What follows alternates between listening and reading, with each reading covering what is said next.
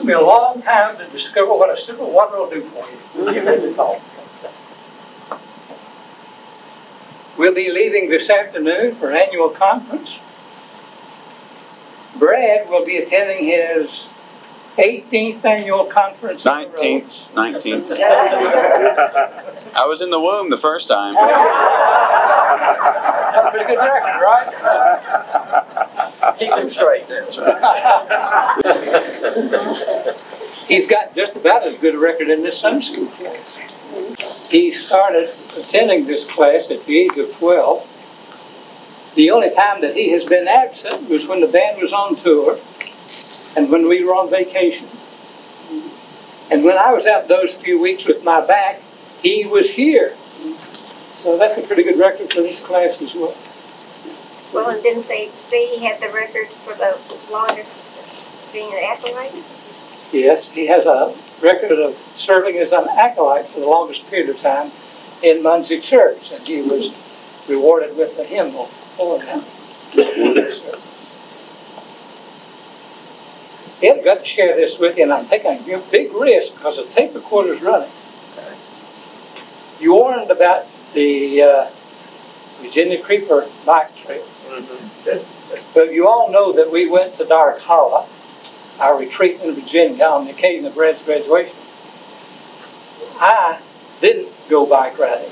I had enough sense.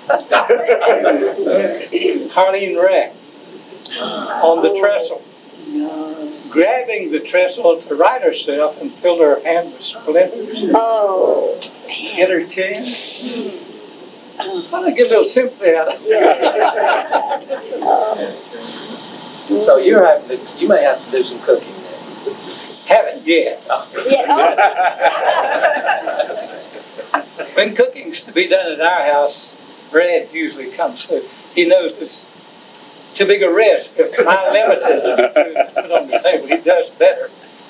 He, he's a great cook too, by standards. You sure make good pancakes. Oh, we came to have a lesson. In the book of Acts, there is an account of Peter and John climbing the steps of the temple, past a man who had been lame from birth, begging alms. And they paused for a moment, and Peter had compassion on him, and he said, Silver and gold I have none, but what I do have I'll give you. In the name of Jesus Christ, stand up and walk. The man leaped up to his feet and went away rejoicing over the miracle of his healing. Two priests, contemporary of us, were climbing the steps to St. Peter's Basilica in Rome, surrounded by all the riches and the wealth of the Vatican. One turned to the other and said, If Peter were here today, he couldn't say, Silver and gold have I none. The other priest answered, But neither can we say, Stand up and walk. The role of the church is twofold physical and spiritual. Healing is a part of our heritage, a part of our history, but we have such feelings about healing in the church today because we're uncertain as to what the possibilities are and how to utilize the gift of healing in our spiritual faith. But it is a twofold emphasis. One needs to be balanced with the other. Robert Thomas grew up in the rolling hills of Pennsylvania. As a young boy, he was asked many times, What are you going to do when you grow up? And his answer usually was one or the other. Either I'm going to be a minister or I'm going to be a doctor. He wanted to do both. He loved the possibilities of both. But when he became a young man, graduated from high school, he decided that he would become a minister and he went to Syracuse University, received his ministerial training, and then was given a circuit in upstate New York, which he served as a young single minister. The churches were small, the people were few. He had such enthusiasm for spreading the gospel. He thought of the thousands of people around the world who had no one to tell them about Christ. And he decided then and there that he wanted to be a missionary where he could speak to thousands of people about the gift of Christ. And so he received training and was sent to Malaya, the island of Penang. He said the island of Penang was one of the most beautiful spots in all the world. It was unbelievable in its pristine beauty. Magnificent homes which housed the rich Chinese and Western farmers who owned the land and tilled the land. But the people who worked in the fields were poor, ignorant. The society was so retarded. There was no health care for the people. And he found people dying of diseases that long had disappeared from the American life. And yet these diseases were taking its toll daily on the people. And he said it became more difficult every day to tell them about a life after this life when I could offer them nothing for the fulfillment of life in this world. How he wanted to give them healing as well as spiritual healing. And so he made a decision and he came back to America, enrolled in the university, spent eight years getting a medical degree so that he could go back to Malaya and minister to their physical needs as well as their spiritual needs. In the meantime, he fell in love with Eva. They were married. And then she became ill, and the doctor said she can never go back to Malaya because her illness is such that she will have to be within an hour's drive of a hospital. But just at that moment, word came that there was an opening for a missionary in the great Smoky Mountains of Tennessee. a man by the name of Pittman read the journals of Francis Asbury and fell in love with what Asbury had experienced in the great Smoky Mountains. And he came and he saw how badly the, the circumstances were. and so he went back and with his Methodist friends, they burned up property in Sevier County and established Pittman Center, built a school, built a clinic, built a small church. Now they needed a missionary. A missionary ready to go back to Malaya was available because he couldn't go back and so he was sent to Pittman Center. And for over 30 years, he ministered to the mountain people. He found conditions more primitive here than even in Malaya. In Malaya, there was over a hundred Methodist missionaries, only one medical doctor. In a 200 mile radius of Sevier County, there were no medical doctors and he took on the job of meeting the physical needs as well as the spiritual needs of Pittman Center. He was a man of deep love and compassion. He gained such respect in the medical field that he was offered a partnership in Acuff Clinic in Knoxville, the most prestigious medical clinic in that day. He prayed about it for a long time. He wanted badly to do it. The mountain people needed him no one was there to take his place.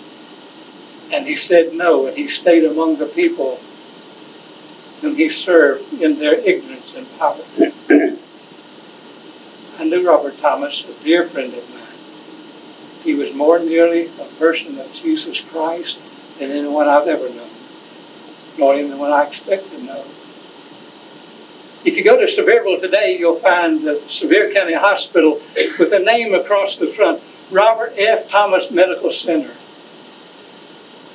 If you go to Pigeon Forge in Dollywood, if you get tired, you'll find a little mountain church, and on the front of the church it says the Robert F. Thomas Memorial Chapel. Two shrines, one to the spirit and one to the body, by a man who came and fed God. That's exactly what Jesus did. And in our lesson today, we're introduced to that twofold ministry as Jesus comes back to Capernaum from having visited synagogues all over the land. He moved from Nazareth, his childhood home. And now, from the rest of his ministry, Capernaum would be his home. He had returned to Capernaum. Whether it was his home or the home of someone else, many think it was possibly Peter's home because Peter lived in Capernaum. But when Jesus arrived, his reputation had spread so widely that he had hardly entered the house when the people came in droves to hear him speak. In those days in Palestine, every door was open to every house. No house ever closed to others. You had the freedom to walk in and out at leisure. And they soon filled the house where Jesus was. Filled the doorway. Filled the property outside the doorway so that no one could approach. And his voice carried out over their phones as he spoke to them. But there was, was a man who was paralytic, and he had four dear friends who said, if we could only get our friend there and he touched them, he could heal them. What a challenge it was for them. And so they picked up their friend, fabricated a cot on which to carry him, and the four carried him to the house where Jesus was speaking. But they couldn't get near. They couldn't even get close to the entrance, much less through it. And in desperation, they climbed up on the roof. And they dug a hole in the roof and lowered their friend down into the room where Jesus stood. They positioned him so that he came right in front of Jesus.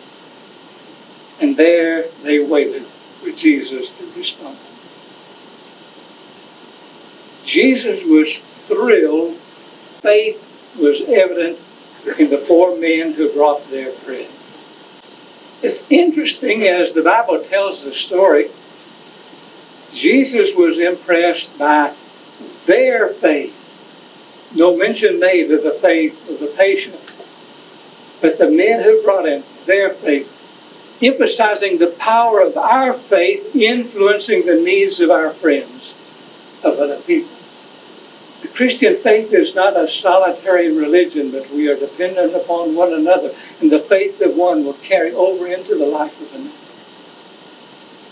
Remember when Jesus began his ministry in Nazareth, came back to his home synagogue, and the Bible says he could no, he could do no great things among them because of their lack of faith. It appears that even the power of Jesus is limited to the faith of those who would receive the gifts of his power. There was faith, the faith of the four who allowed Jesus to minister to the man who had been placed in front of them. And our, Bible, and our lesson writer mentioned the second aspect that caught the attention of Jesus, and that was the boldness of the men they were not to be turned away because of the crowds. They were on a mission so important that they found a way to fulfill their mission. They were bold enough to climb upon the roof, to dig a hole in the roof, and lower the man down to where Jesus would sit. Again, the need for boldness in our relationship with Christ. We must not be timid in our witness of Christ we must not be timid in our expectations of what Christ can do for us. Boldness is at the very heart of Christian con- commitment, and it is something that was expressed in this scene that is badly needed in the lives of all of us today, particularly His church. And the third aspect that our lesson writer brings out is the fact that they work together. One person can do some things but when you incorporate the abilities of one, magnify it by those who stand beside him and contribute to him, much more can be done. It is when we work together and not singly that we can accomplish the most in the life of the church. These three were present, and Jesus was aware of these three aspects. And Jesus put it in a priority. They had brought their friend there to be healed. He was paralyzed, and they knew that Jesus could heal him. And they expected Jesus to reach out and to heal him. But Jesus surprised them. Instead of bringing him physical healing, he put a priority above that. He needed spiritual healing. Jesus knew the heart of the man. He knew that if he was sent away healed and nothing more, that probably the problems that he had faced in the past would remain with him and he would perhaps get sick once again. And so Jesus did the thing that was needed most of all. He needed spiritual healing. And Jesus said, Son, your sins are forgiven. Having forgiven the man for his sins, then the next step was rise up, take your mat, and go home. And the man rose up, took his mat, completely healed, spiritually and physically. It set in force a controversy that would follow Jesus for the rest of his ministry. How dare you forgive one of their sins, said the members of the community who were there present when Jesus healed him. You dare speak for God. Only God can forgive sins. And that was to stay with Jesus as long as he taught. There were two other portions of the book of Mark that were not discussed, both of which brought the ire of the Sanhedrin upon him. The second was when he healed a man with a, uh, with a withered hand in the synagogue. It was on the Sabbath day. You don't heal on the Sabbath. That is to break the Sabbath law. But he was a man whose hand was withered. Jesus had compassion upon him, and he healed. And they conspired then as to how they could get rid of this man who dared not only to say that he can forgive sins, but that he would heal and break the Sabbath law. And then the third incident that is told in our Bible lesson was the feeding of the 5,000 on the hillside. Once again, bringing miracle into the position of meeting the needs of the we must never forget that the Christian faith is a miraculous faith. Expect miracles and receive the miracles. It is not an ism like the other isms of the world, socialism and communism and materialism, but it is a spiritual force filled with miracles available to all of us. When we have faith, when we have boldness, and when we have community of faith. Jesus wants to heal us when we're in need of healing. Not because that was what he came into the world to do. He didn't. He came into the world to reveal the kingdom of heaven. But out of compassion, he healed. And when they foretold the coming of the Messiah, they said, One way by which you will know that he is the Messiah, because he will heal the sick. He will bring good news to the poor, and he will heal the sick. We downplay the possibilities of healing in our present day church because we're so scientific minded, so minded toward things that have to be analyzed and understood before they become reality. We have such opportunities within our Christian faith to experience the miracles of Christ every day. Miracle of healing is the one that's the most elusive because we experience healing on the one hand and the refusal for healing on the other, and we weigh it one against the other. Why is it that one person is healed and another person is not healed? Well, I venture to you that everyone who has faith and approaches Christ will be healed. Maybe not cured, but healed. And there's a difference. Too many times we interchange the two words and we limit Jesus to, to what he can do. It would be unrealistic to think that everyone who is sick has immediate healing on the hand of Christ. In every instance, if that were true, the world would be filled with people who never die because every time they get sick, they're healed. There is a mix that we can't understand, but we do know the possibilities of physical wholeness, of being cured. But in every instance of sincerity and faith, there is healing. And let me give you a personal experience of that. That's how I know the fact best. My wife Miriam died of cancer. Nobody was more surprised that she died than she was. When she was diagnosed with breast cancer, it was just a matter of, well, I'm just going to have to buckle down and do what has to be done, and that's what she did. Never dreaming that at the end of that drama would be her death. She lived her life fully, expectantly. She went into the chemotherapy treatment, and the chemotherapy had absolutely no effect upon her condition at all. The condition worsened. Friends of the church prayed for. her. Of course, they prayed for. her. It was the pastor's wife. It would be expected that everyone, at every time they were meeting, they would have prayers. With minister friends all over the conference, all of the ministers were praying. I know of two bishops, Bishop Finger, who kissed her every time he saw her out of his compassion, and Bishop Earl Hunt, who came out of the church that I was serving and became I became his pastor in absentia. Everybody was praying. Even at the beginning of her illness, the doctor said there's no reason that this can't be cured by medical practice. There was a group from Chattanooga, the church that I had just served before I came to First Church. And there was a deep spiritual group there who had been praying so hard. And one of them had a dream one night that they came and that they ministered to men and that God healed her through them. And they called and asked if they could come. And I said, Of course you can come. And they came and they spent the day with me and, and they prayed all the many things that they did together, of which I'm not privy, I wasn't there. But when the day was over, Marion was filled with excitement and joy. She said to me, I've been healed. I've never felt so close to Christ.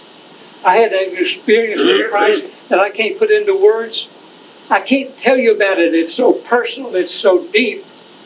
Someday I want to tell you about it, but I can't tell you about it now. And she told her closest friends, He healed me because it was such a deep, moving experience. But when she went in for her examination, it was there. She had not been cured, but her experience with Christ transformed her life. From that moment on, she was a different person.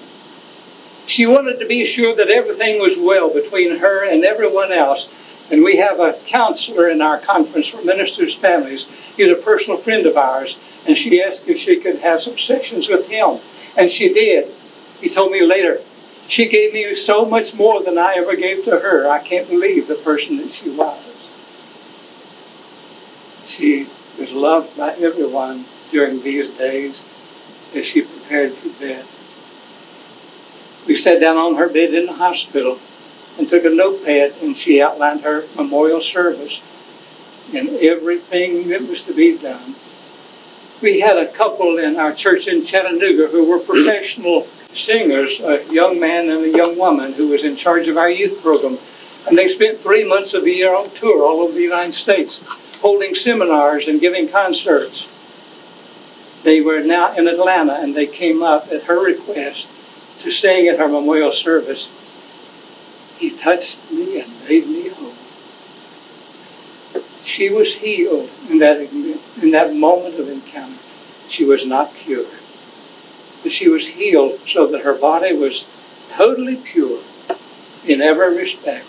In her relationship with people, in her attitude about life, in her expectations. God spared her pain. The doctor taught me how to give her morphine, gave me a vial to put in my refrigerator and a, and a needle with which to give it, but it lay there, never touched. The week before she died, we went to Grandfather Mountain. The boys went hiking and we enjoyed the beauty. Came back that evening and went over to the to the Nolichucky River to a restaurant there for a Mexican dinner. Next week she was gone. God gave her all the graces of dying and the legacy that is unto her. That's healing, not curing. If curing was simply a matter of health restored, you can be cured and be the same old curmudgeon you were, living the same kind of distasteful life that you chose. Or you can be healed. And that's where the real power of Christ lies, is in spiritual healing. And so Jesus, on the day that the man was brought to him for healing, gave him health twofold. He gave him spiritual healing and then gave him physical healing. And that's the legacy of Christ for the church today.